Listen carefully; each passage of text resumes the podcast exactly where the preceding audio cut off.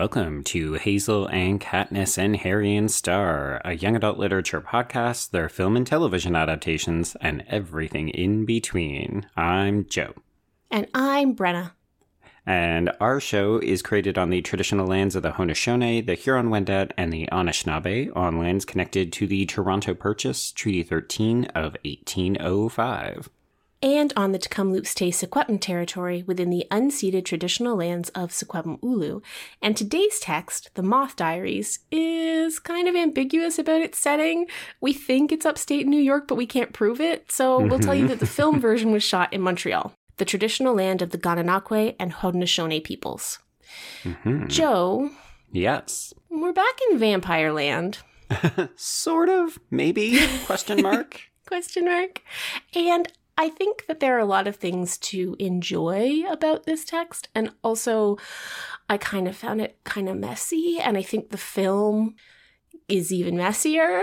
But I hmm. don't think that it deserves all of the negative reactions that it got online. So I'm excited to talk to you about that today because, like, this is very much a girl centered text mm-hmm. about girls' lives, mm-hmm. film version directed by a woman. Mm-hmm. And I mm-hmm. think I think that it wears a lot of baggage for that that is undeserved. So I'm excited to dig into this one today, even though like admittedly not 100% my cup of tea. Right. Yeah, this is probably leaning a little bit more towards my interests. And I will confess, I was intrigued to see what your response would be, particularly to the book, which I think I liked quite a bit more than you. But mm-hmm. I'm also acknowledging that I've read Carmilla and I know not a lot, but I think I'm more familiar with some of the lesbian vampire tropes that are, I think, handled better in the book than the actual film. But yeah, I mean, I'm surprised at the sort of dismissive eh-ness that both the book and the film seem to receive. Like, not a lot of people talk about this, not a lot of people reference it, and I'm also a little curious as to whether that's a specifically gendered response. Yeah, it's interesting, you know, because um, to put all the cards on the table for folks who aren't familiar with this title, the film has like 13% on Rotten Tomatoes. Mm-hmm. Like it's not great, but it's not. It's not thirteen percent. Like for comparison, the Vampire Academy's TV series is currently sitting at sixty-five, and yeah, that's I think some convinced. fan bombing, but sure. I'm not convinced this is worse. Well, the the fan bombing thing is, I think, a key piece because I don't think this film from reading about how it kind of got buried after it didn't do very well in initial critical responses, like mm-hmm. I don't know if the target audience ever got to see this movie. No, no. Like, even when I bring it up with folks, they either A, haven't heard of it, they know of it because Mary Harron is a relatively well known and well respected director because she has done some pretty iconic horror pieces, albeit not recently in film. She's been doing more television work lately, and people are mm. very happy to see her still actively making content. But yeah, I mean, this film just kind of came and went, and as I said, people just don't talk about it. Yeah. But I guess we should start with a plot summary and then mm-hmm. we can mm-hmm. get into the nitty gritty. So, all right.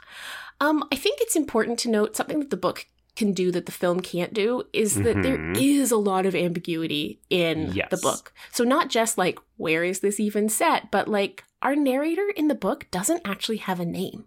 No. And I think that that's really key to some of what the book is trying to do in this sort of like she's kind of an every girl in a lot of mm-hmm. ways who is trapped in experiences of trauma and i think that that's hard to succeed at but i actually really liked the attempt in this book so anyway hmm. let me start again okay i was like this is great you're not you're not telling not people anything summary. that no. if they haven't read it but well said So, The Moth Diaries is uh, written by Rachel Klein, published in 2002, and it is her first novel. And mm-hmm. in many ways, it feels like a debut novel. A little bit, yeah. Yeah. So, the book is literally a diary. So, we mm-hmm. are reading the thoughts of our unnamed narrator through the diary, who is very much obsessed with her roommate, Lucy. Mm-hmm. And they're away at boarding school, and she you know, has like come out of her shell in many ways because of Lucy. The narrator's father died by suicide prior to her coming to the boarding school the year previously, and she credits Lucy with sort of finding her way back to like joy and girlhood. Mhm. And they have this very um I don't know, enmeshed relationship, let's put it that way. Yeah, it seems like they're really good for each other. And, you know, our unnamed protagonist is very excited for the second year because I think she thinks that she's moved past the death of her father and that she and Mhm. Lucy are going to have this great year. And then it all goes to crap. Cause there's a new girl and she's No. disturbing. hmm She's got that dark hair and those dark eyes. And oh, wait, she's Jewish like our unnamed protagonist. Yes, really interesting things happening around faith and religion in this book that I don't feel Mhm. like I don't feel qualified to unpack, but there's Woefully unprepared to discuss, yes. something going on there. So our classmate Ernessa, yes, she is dark and mysterious. hmm Definitely not a vampire. she keeps a lot of secrets. She keeps herself to herself. She doesn't come out of her room a lot. Um, when you do see inside of her room, it looks like nobody lives there. Also, it's full of moths, hence the Moth Mhm. Diaries. And our narrator begins to believe that Ernessa is coming between her and Lucy. That there's something Yeah. in a relationship emerging between Lucy and Ernessa that's making it so that not just that Lucy doesn't want to spend time with our unnamed narrator anymore, but that Lucy isn't really Lucy, that something else is happening to her. hmm Uh, from there, we emerge into kind of like the world's worst school year. so. Mhm. so much bad stuff happens. so much bad stuff. So first a dog dies, then one of the girls mysteriously falls from the drain pipe that they all use to move around the outside of the building, but all of a sudden one of them falls and dies hmm Right outside of Ernessa's window. just below Ernessa's window, and Ernessa sleeps through it. Hmm, that's Mhm. weird. Very Um, weird. A teacher dies, happens to be the teacher who most torments Ernessa because this teacher is anti Semitic and also Ernessa skips gym class all the time, and this is the gym teacher. So they Mhm. have this very fraught relationship. And in many ways, the teacher who dies is also the only teacher who has gotten at Ernessa's weakness by making her swim to make up the gym Mhm. classes that she misses. Spoiler Yes. alert vampires aren't good at swimming. Apparently not. Apparently. um so yeah so all of this culminates lucia lucy begins to get sicker and sicker and sicker and our narrator is certain that Ernessa is at the core of it, but nobody believes her, not even the hot English teacher who is making a pass at our unnamed narrator. Ooh, yeah. And eventually Lucy also dies. The end. Oh no, not the end. Then the narrator lights the basement on fire to try to kill the mm-hmm. vampire, but it doesn't work. The end.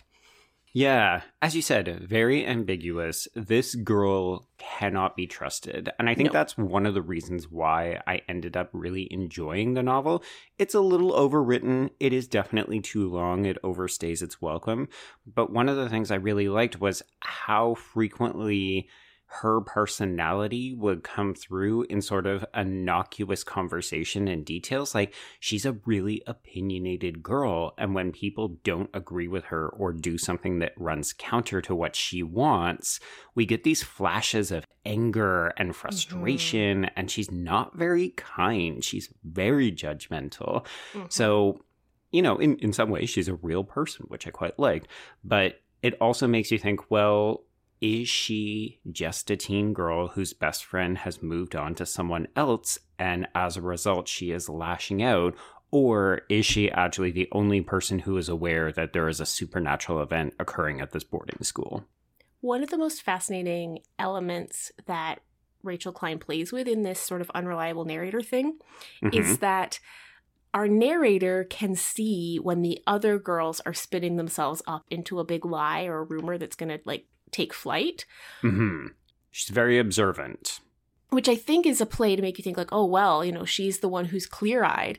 hmm But it also just shows cuz we do know that our narrator is particularly unself-aware often, especially in her relationships with other people. Um, Yes. so it, I love that part of it. Like I think that there's a lot of really challenging narrative stuff happening around just how this story is told hmm that is a lot of fun and also really really creepy. So I did appreciate that.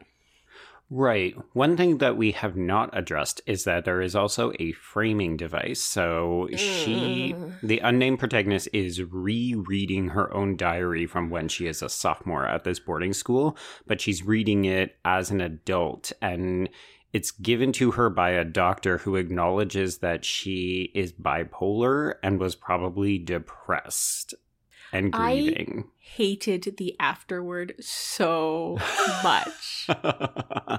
well, it's it's just an interesting thing, right? I'm I'm not always super fond of framing devices because I think they can rob a lot of the narrative tension. So here you know that she was going through something but she has gotten better. We also know that she as a result will not die or anything like that, but frames, oh, shockingly enough, the way that we interpret everything that she does because we immediately have to question her state of mind throughout the whole thing. And then yeah we get to the the end and the end is not particularly satisfying back in the present day.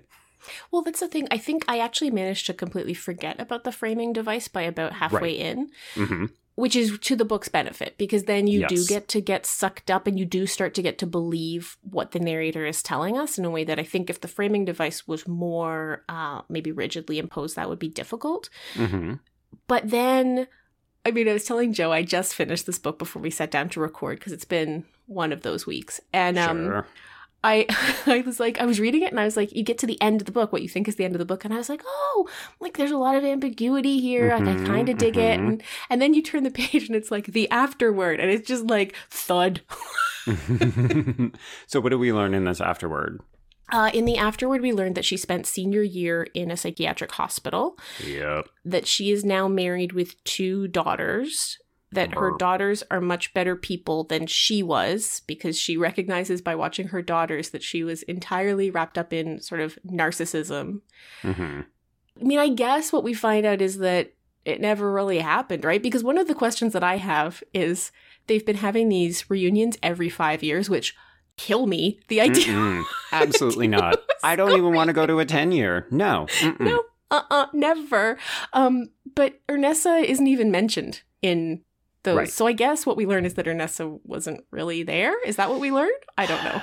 Well, and, and therein lies, I think, either the appeal of this book to certain audiences or the really frustrating piece about this because I'm fine with ambiguity. I would have Me been happy to have had it, you know, did she go a little mad or was Ernessa really real and she was the only one who took notice of it?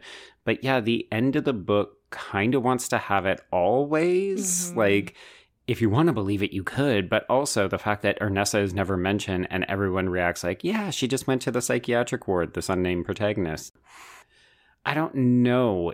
I think it would have been better to have kept the opening framing device so that we read it cautiously, but then Mhm. it feels so pat and almost Mm. dismissive of all the interesting parts by having this afterward, like, and then there was a rainbow, and I've got kids, and I'm better now. It's funny that you say that, Joe, because literally I finished the afterward and I was like, well, why did I read that then?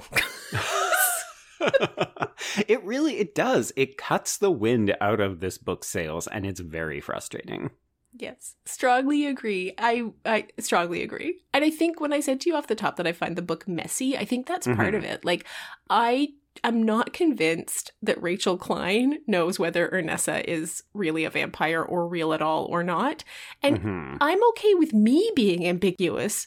I'm not okay with the author being ambiguous. I'd like to know they have a bit of certainty as they No. approach the material. Yeah. Like seriously. Yeah, I'll confess, as much as that was very frustrating, because it's very annoying when you get to the end of a book or a film and you realize, oh, it didn't stick the landing, and that's the thing that I have to take away or the thing that I'm going to most remember. But setting that aside, I will say that all of the spooky gothic horror stuff and all of those nods to Carmilla in the way that Ernessa sort of slinks around the boarding school and she never seems to be where she should and she's always creeping up on our narrator and inserting herself into conversation and stuff. All of that kind of stuff I think it's a really clever homage to Carmilla, which honestly follows a very similar structure. It's like mm. a girl who is writing in her diary about this mysterious girl who comes to live with her, and she simultaneously wants to be best friends with her, but also she understands that this girl might try to kill her because there is something weird going on. Hmm. I think I would probably get more out of the book if I knew anything about the mm-hmm. that story beyond what Mr. Davies tells me about it in the book. Right. Yeah. It's very much the Coles Notes version in the book. Like, it, it's maybe the most egregious example of coincidental classes that we've had in quite some time, where really our unnamed is. narrator happens to be taking a gothic horror romance novel class. She's like, I'm reading all these books. Hmm, this text seems remarkably similar to what my real life is like. And you're like, ooh, okay. Um, sure well, it's nice too because it gives you the opportunity, or sorry, it gives Klein the opportunity to have Mr. Davies as this person she's confiding in because she thinks he gets it because he's teaching this class, mm-hmm. and simultaneously for him to be like, I think you're reading too much into the books we study. right. So, yes, which works yeah. for this kind of push pull with his character. Um, mm-hmm. He's a very yeah.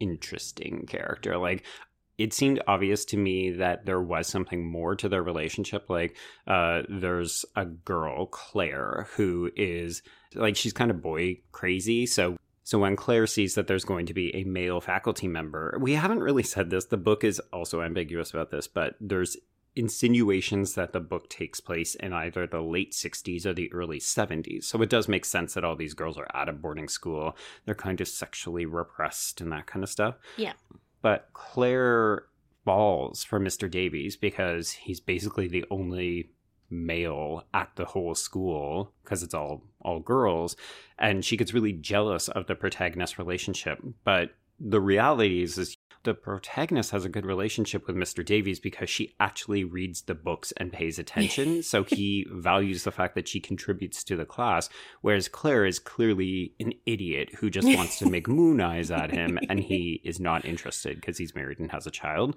But then there's also a part where he actually like sexually gropes the protagonist.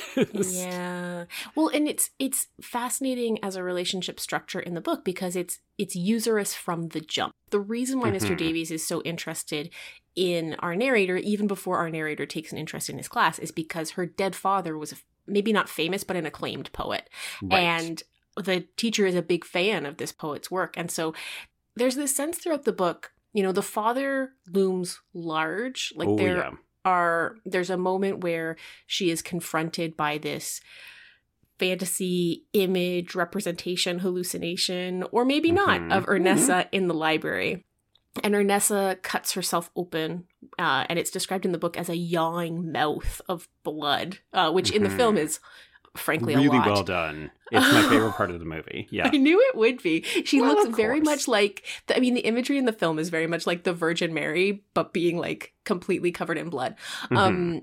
So, anyway, that is also how her father died, and she's mm-hmm. the one who mm-hmm. found her father's body. So, like this interplay of like the her father looming large over all of these traumas not just the trauma of sort of the loss of her friendship with Lucy and Ernessa's role in that, but also the trauma of this sexual predator of an English teacher. Mm-hmm. It's present, ever present. But again, I feel like there's not a great payoff right. for that component of the book. Like, I think that I wanted. You know, like her father doesn't even come up in that afterward. Like, if you're going to wrap everything up with the afterward, mm-hmm. could we bring up the dead dad again, maybe? No, there's like one line where she says, "My children have a father and I don't," and like that's this distinction that she draws between herself and her children. But yeah, I don't know. yeah, I think the assumption that I made was that if you believe none of the Ernessa stuff either happened or she misread the situation and the girl did in fact exist, but none of the supernatural stuff was real, I think we're meant to assume that it's because of the stuff with her dad that she either hallucinates or misinterprets everything. So that's why the dad keeps coming up. Yes. And of course, if you do believe all the supernatural stuff is happening and Ernessa really is either an emotional or physical vampire and she's sucking Lucy dry and doing all these other horrible things around the school, then you kind of read it as well the reason the protagonist is aware of it is because she has already been touched by tragedy and trauma. Mm-hmm. Mm-hmm. So again, like I enjoy that ambiguity. You're right that it doesn't have a super strong payoff. I honestly feel like a lot could have been saved if we didn't have the afterword because that does torpedo a lot of the fun of wondering what is real and what is not. And you know, that's I think why I said off the top it's very clearly a debut. Like mm-hmm. there's a lot of great stuff happening yeah. in this book, but Klein herself is not assured enough as a novelist to to deliver it fully i think mm-hmm. and that's mm-hmm. not like i enjoyed this read um i wouldn't say you should avoid the book but i think that these are the kinds of missteps that you know maybe maybe right. that afterward is the presence of an overly involved editorial hand, right? Somebody who did want a final answer. Like who knows right. what the story is there, but the end result is something that does not come together as as carefully as it could, I think. Yeah. So I'm I'm interested because we're 2 weeks out from talking about Paper Girls and we both heavily praised the kind of female dynamics or the the way that the comics and especially the show managed to tackle the realities of preteens and teen girls.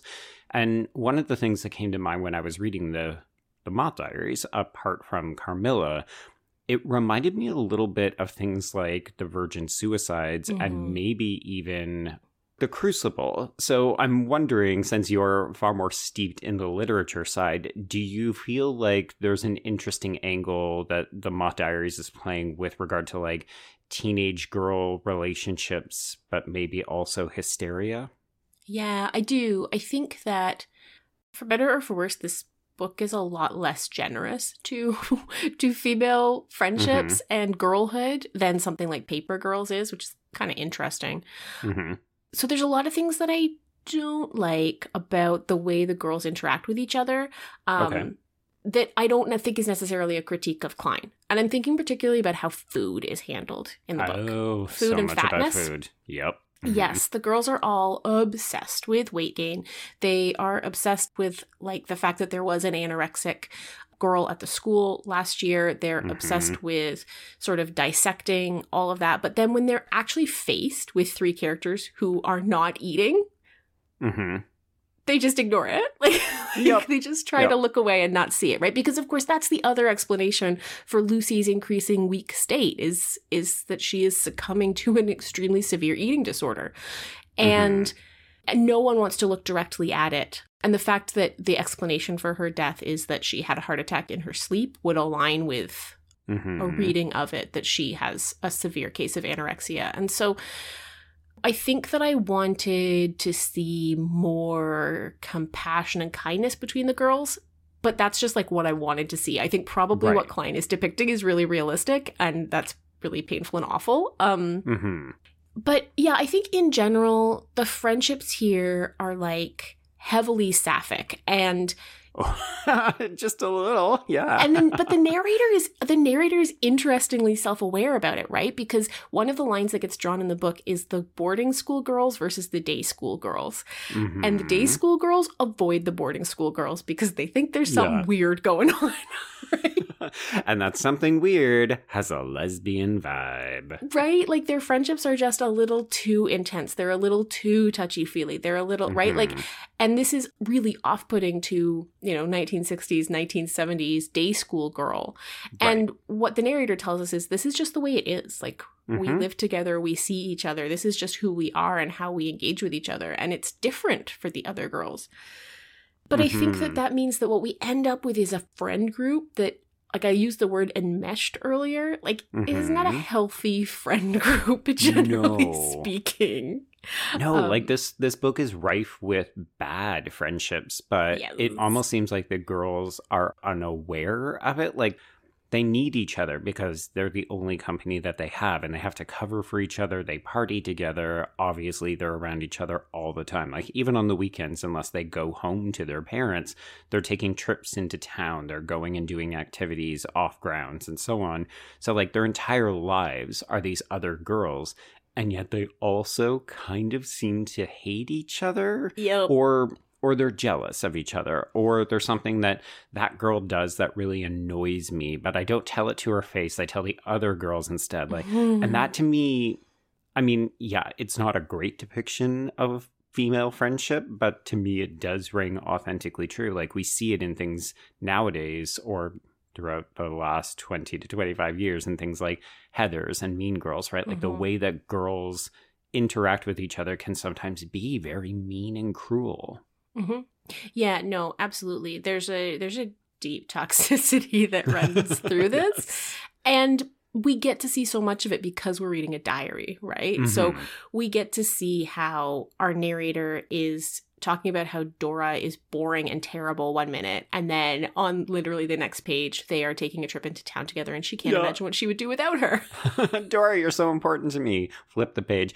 Ugh. If I ever had to re- read her dumb book about Nietzsche, you'd like, burn myself. You're just like, okay, take it down a notch.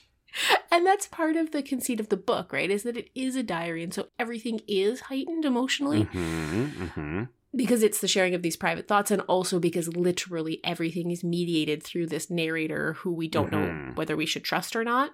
Yeah, see, I loved all that stuff, Brenna. I thought it was so interesting and rich. Even even without a satisfying payoff, just getting to see the way the girls' lives intermix and then see it amplified via the supernatural maybe question mark stuff. I was just like, ooh, it's really juicy. I'm loving it. Yeah, I don't disagree with you. I know that I think there's a lot of good stuff here. I just did not find it wholly satisfying Hmm. as a total read. There are individual parts of it that I really quite liked a lot. Hmm. And I this is definitely a book where I understand why we only get one perspective, but like I was dying to know what Lucy was thinking through the whole book. like, Right? I'm willing to bet she was like, oh my God, this girl. She needs to just back off and leave me alone for a couple days. She's so possessive of Lucy. So intense, so intense. Also, uh, in case you didn't see the connection, Lucy, aka the reference to Bram Stoker's Dracula, Lucy is the female victim that Dracula preys on. Oh yeah, no, I did not get that. Absolutely not. Nope. okay. Uh, well, Brenna, why don't we switch over to the film and talk about where it succeeds and fails? Absolutely. I was sent here two years ago. My father had just died. My mother was a wreck. No one comes to Brangwyn unless something bad has happened to them. It gives me great pleasure to welcome another freshman class. This is gonna be the best year ever. I've missed you so much. Rebecca, I want you to meet a new girl, Ernessa Bloch. She'll be in the room across the hall. I wonder what her secret is. Well, everyone's got one. In all of the classic gothic horror stories, we see anxiety about female power, female sexuality. A mysterious stranger begins to take over the narrator. The vampire is a very lonely figure. She wants someone to be all hers. Forever. She's a nice person if you give her a chance.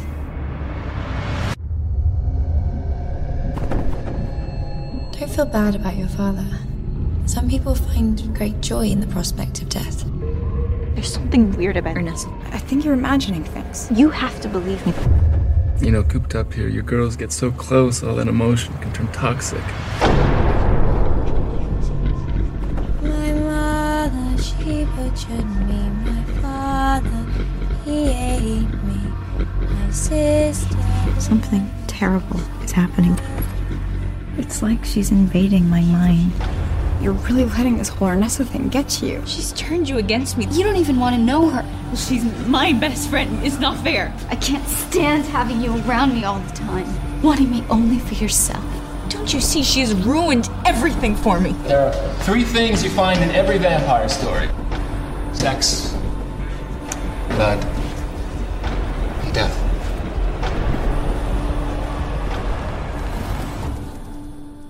Okay, as we said, so The Moth Diaries was adapted both by screenplay and direction by Mary Harron. Uh, so this comes out in 2011, so about nine years after the book.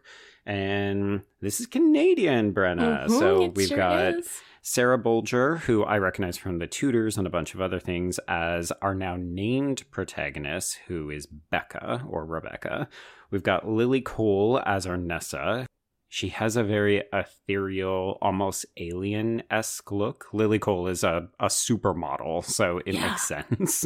She's so unsettling to look at because one of Mhm. the things that they do is they shoot her like front on all the time, and Mhm. they've made her up so that I mean she already has wide set eyes, which is you know part of her striking appearance. But they've used makeup and a straight on camera shot to make that seem even more extreme. She's so Yes. unsettling.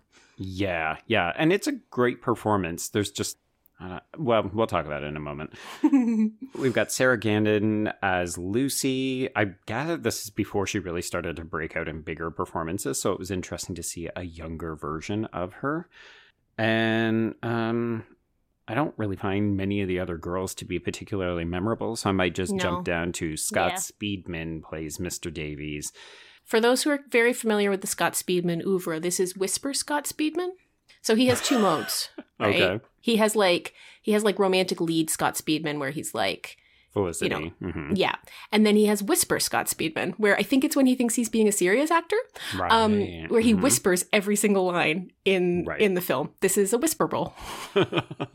I will say I actually find him well cast for this oh no, I don't disagree. Well, oh, that's funny because I I think Mr. Davies is meant to be charming, but also he thinks he's more important and smart than he actually is, and I'm sad to say I think that Scott Speedman embodies those characteristics well. yes, no, I agree. Especially Whisper Scott Speedman. That's like his main thing. Hmm So, big difference from the book to the film. There are no real diaries. So, we do No. see her writing in them, but there's no framing device. So, this is not after the fact. It's just presented as a year in the life of Rebecca. And There's also lots of voiceover narration, which, as listeners know, is Joe's favorite my thing. favorite. I loved it. No, it was it was mostly fine. It wasn't incredibly egregious. Like I found that it was kind of used when it needed to be there. Although, yes, as always, it's a bit of a narrative crutch that I feel like sometimes creative people can get out of if they tried harder. I guess the other hard thing is that even though Rebecca is definitely our protagonist, it doesn't feel as clearly filtered through her eyes. Mhm. So uh, this is an opening up of the world. We get a sense of other characters. Like there's a couple of scenes that don't even have Rebecca in them. So we're kind of just following the girls over the course of the year. And then to me, the biggest problem with this movie is that it is not set in the past. It is very clearly set in the present day. So even though we're wearing like old timey nightgowns to go to bed, this is not set in the late 60s or early 70s. It, it to me feels like it could be mid 90s to I was going to say, yeah, it's not, it's specifically not present day if you look at the cars that they're driving and the fact Mhm. that no one has a cell phone, which would be useful in many scenarios in the book. Right. Um, in, sorry, in the film.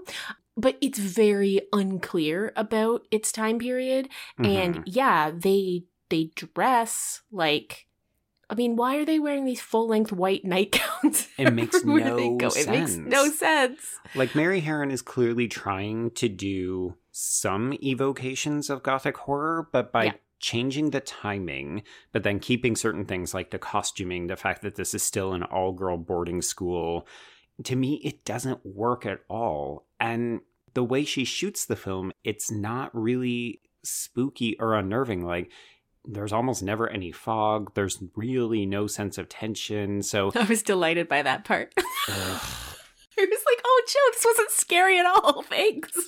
Boo! Even the scenes where Ernessa is supposed to be very threatening, like outside of that library confrontation where Ernessa, yeah, basically becomes a human blood fountain, most of this film doesn't have any kind of mood or atmosphere or tension. I'm sure, it's great for folks like you who are big scaredy cats, but to me, that's the big appeal of the book. And if you're not doing that in the film adaptation, then what are we doing?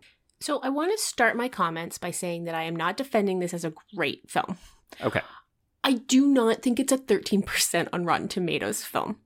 Uh, Yeah, I mean, let's remember the algorithm crap for Rotten Tomatoes. so that's just like, yeah. Anyway, go so ahead. I I don't like I don't think it is the one of the worst films we've ever watched on the show, for example.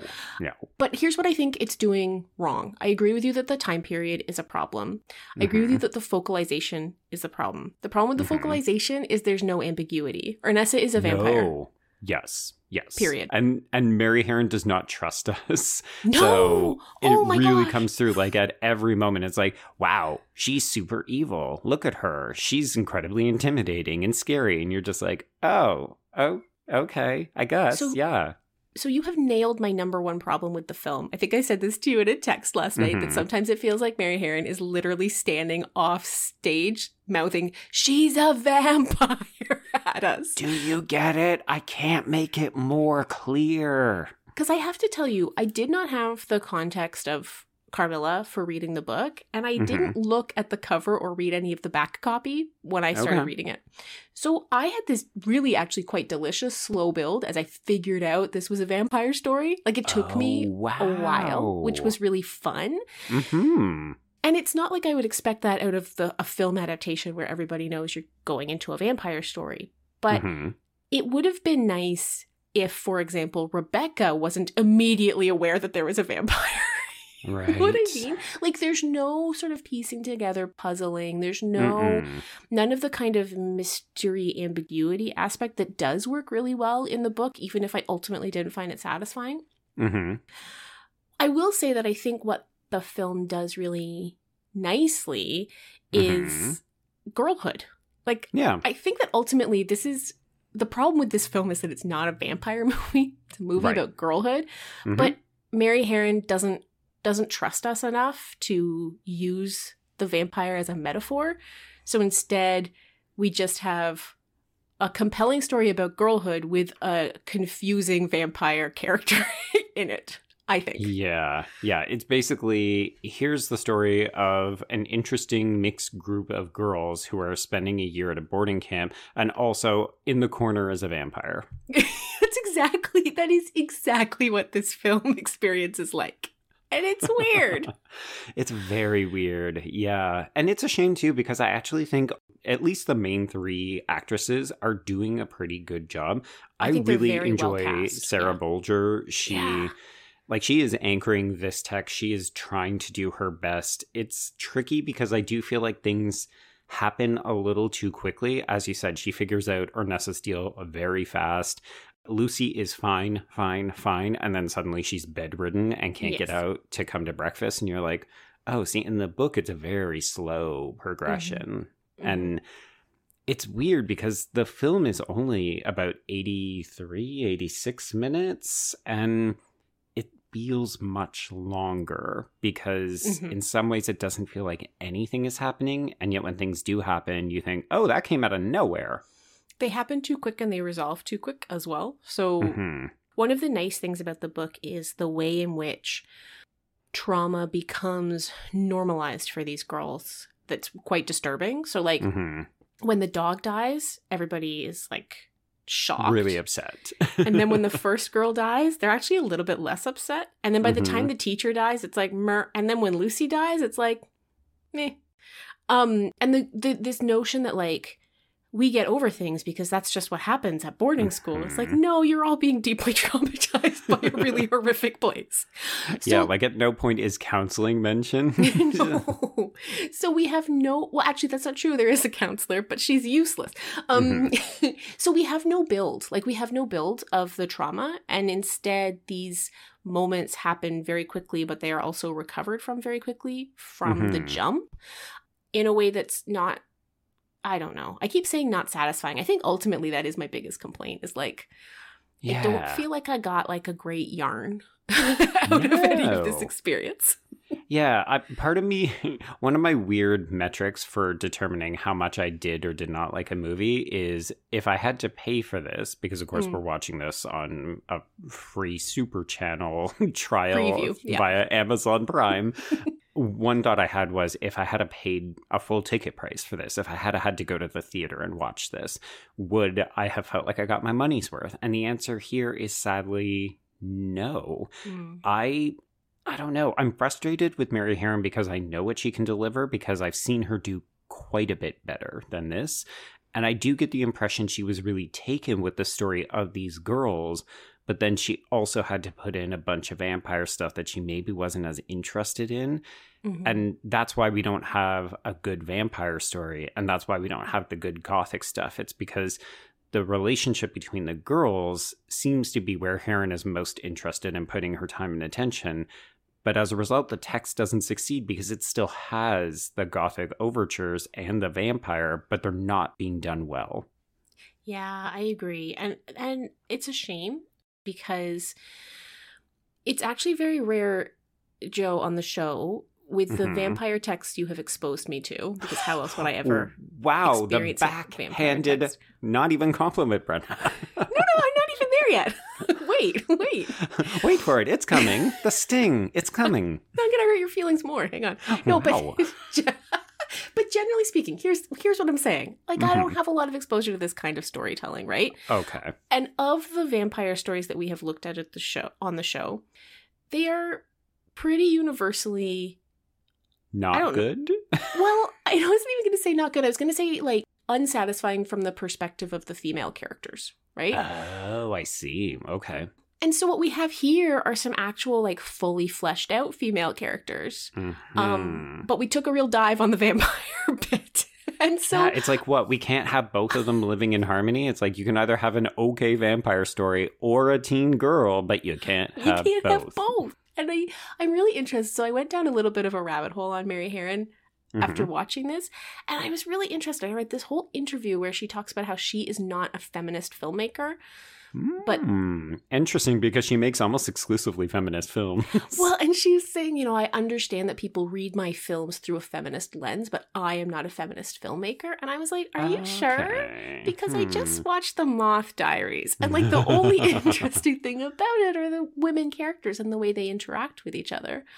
I think sometimes female directors shy away from that as a label because it can be used as a weapon against them. Like, mm. oh, well, mm. we can't take you seriously, or we're not going to give you something that we think is going to be commercial because you make feminist films. Oh, gross. Yep. hey, have we talked about misogyny and how Hollywood kind of sucks lately? Because, yeah. Well, and I think, you know, I, I really think the sort of dismissal from critics like it's not that I think that a lot of the comments in the reviews that I read are incorrect. Like mm-hmm. I, as I've said off the top, I don't I'm not going to argue this is a wonderful piece of cinema. Yeah.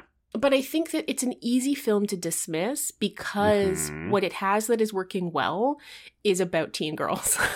and yeah ultimately that's really easy to dismiss like it, it's funny because the thing that i was was using as a comparative text when i was looking through reviews of this last night was the Maze Runner because okay. So explain. so I was trying to think of a genre title that was primarily men with really like oh, non-existent oh, female characters and mm-hmm. a centering of male friendship. Okay. So I came I came to the Maze Runner and then I started reading reviews of the Maze Runner and it was like like the Maze Runner was not a good movie, right? No. Like we all agree it was not a good movie but it had it got a big release it was mm-hmm. not dismissed it had it had huge like money put behind advertising it and it got in front of eyeballs and so as mm-hmm. a result when you look like the critic ratings on metacritic are real low but mm-hmm. it's got all mm-hmm. this fan rating that bumps it up in the numbers but right. a movie like moth diaries never actually gets in front of the fans so it sits at that extremely low critic rating Mm-hmm. No, it's completely true obviously, I'm sure people are screaming at you saying, like, well, Brenna, you're dismissing the fact that Maze Runner is a dystopian book that was riding the coattails of things like Hunger Games. And as a result, of course, it was always going to do really big box office. But, like, yeah, we know. We know, folks. It's not like The Moth Diaries was a huge runaway bestseller and everybody was eagerly awaiting this adaptation. But your point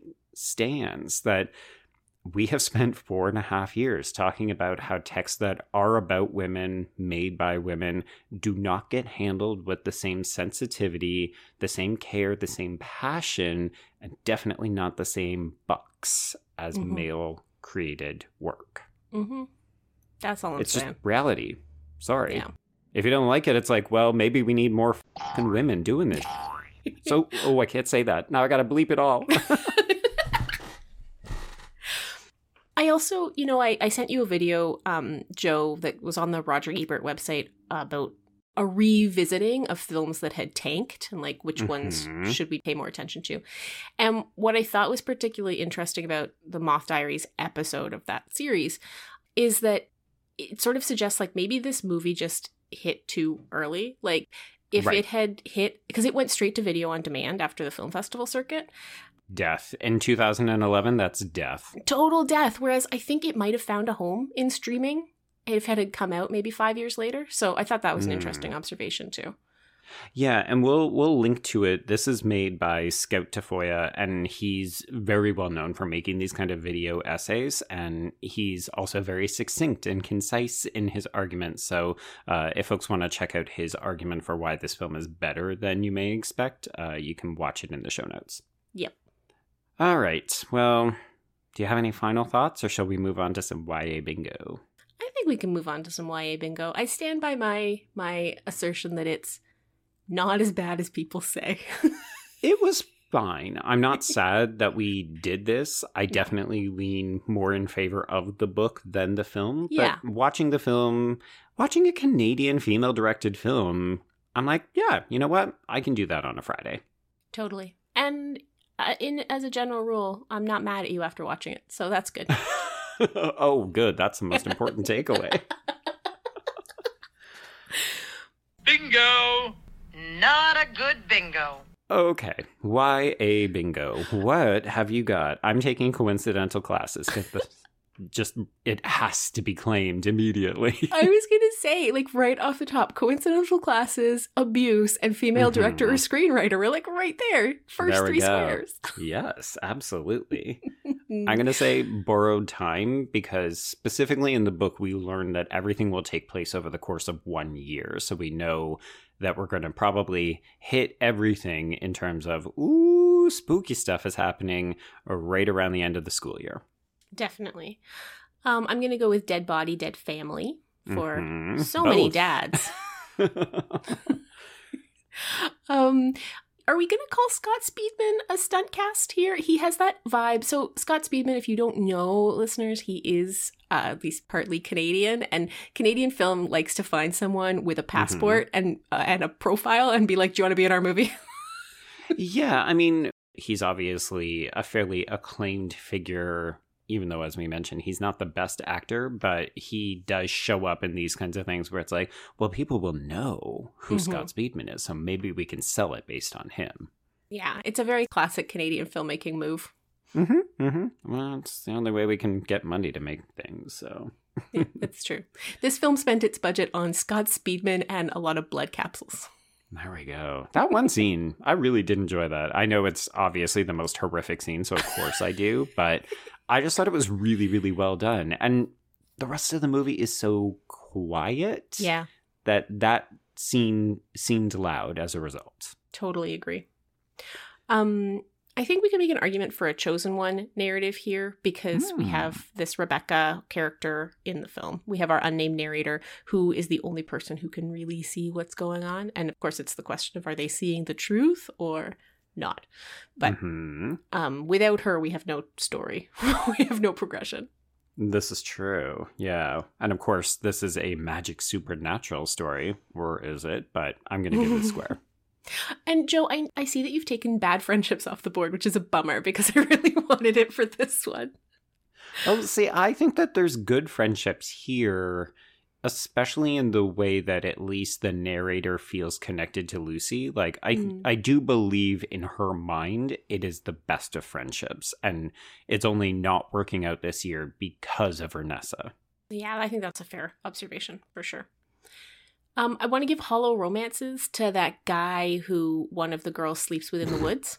I knew you were going to bring that up. so good. I love that whole scene.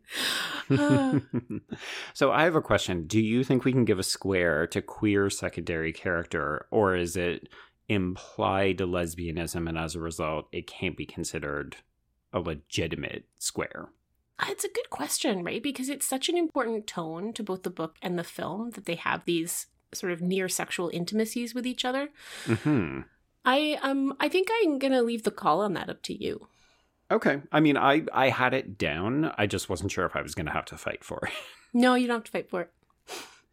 Okay, well, the only other one that I have is an inclusion flip because, unless I'm mistaken, the book doesn't specify on the race of the Charlie character, Mm-hmm. and she's the the kind of hard partying girl who ends up getting kicked out of school early on, which is maybe one of the only reasons she gets uh, to survive the year.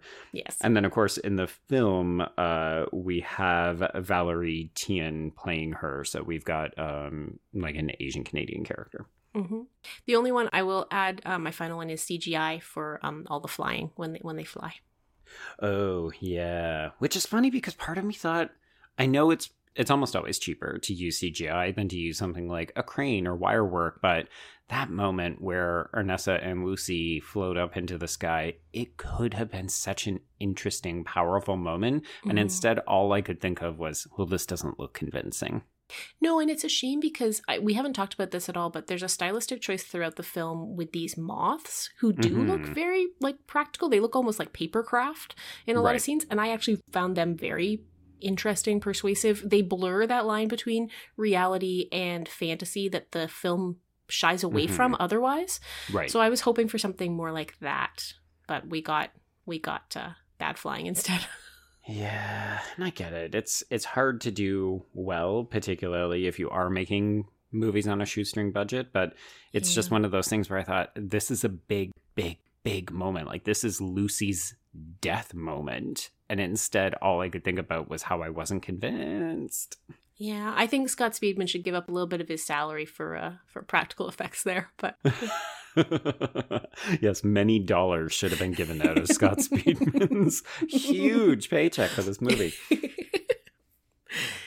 All right, I'm done. That's everything. I- oh no, no, Joe! Oh my God, the film filmed in the territory now known as Canada. Oh my gosh! Oh, sorry. Yeah, I, I fully default had that one like blocked off early on. But um, good news is that that does give us two full lines. Oh, Moth Diaries, you did something right.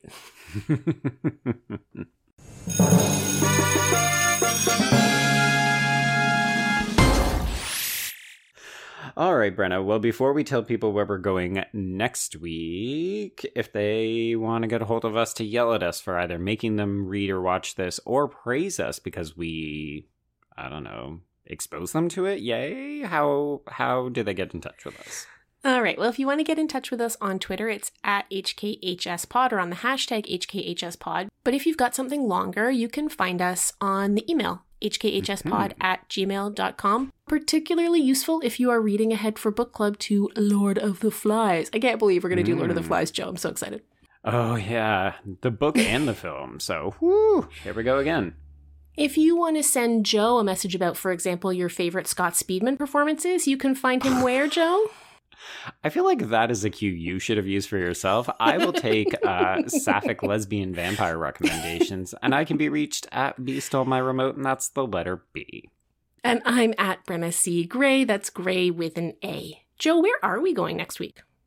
Well, despite the fact that this is our last episode of October and spooky season, we're not quite out of the woods, literally or figuratively, Brenna, because we're going to check in with Lana Condor's very ridiculous, silly, fun, but also slightly supernatural show, Boo Bitch.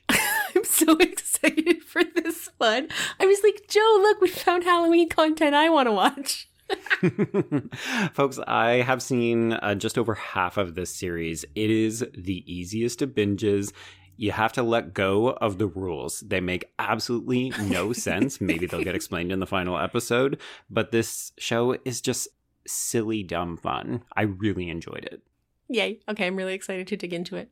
So, um, yeah, until next time, I guess I will see you on these spooky pages. and I will see you on the exploding vampire screens. We're so so much blood. Oh my god. So much blood.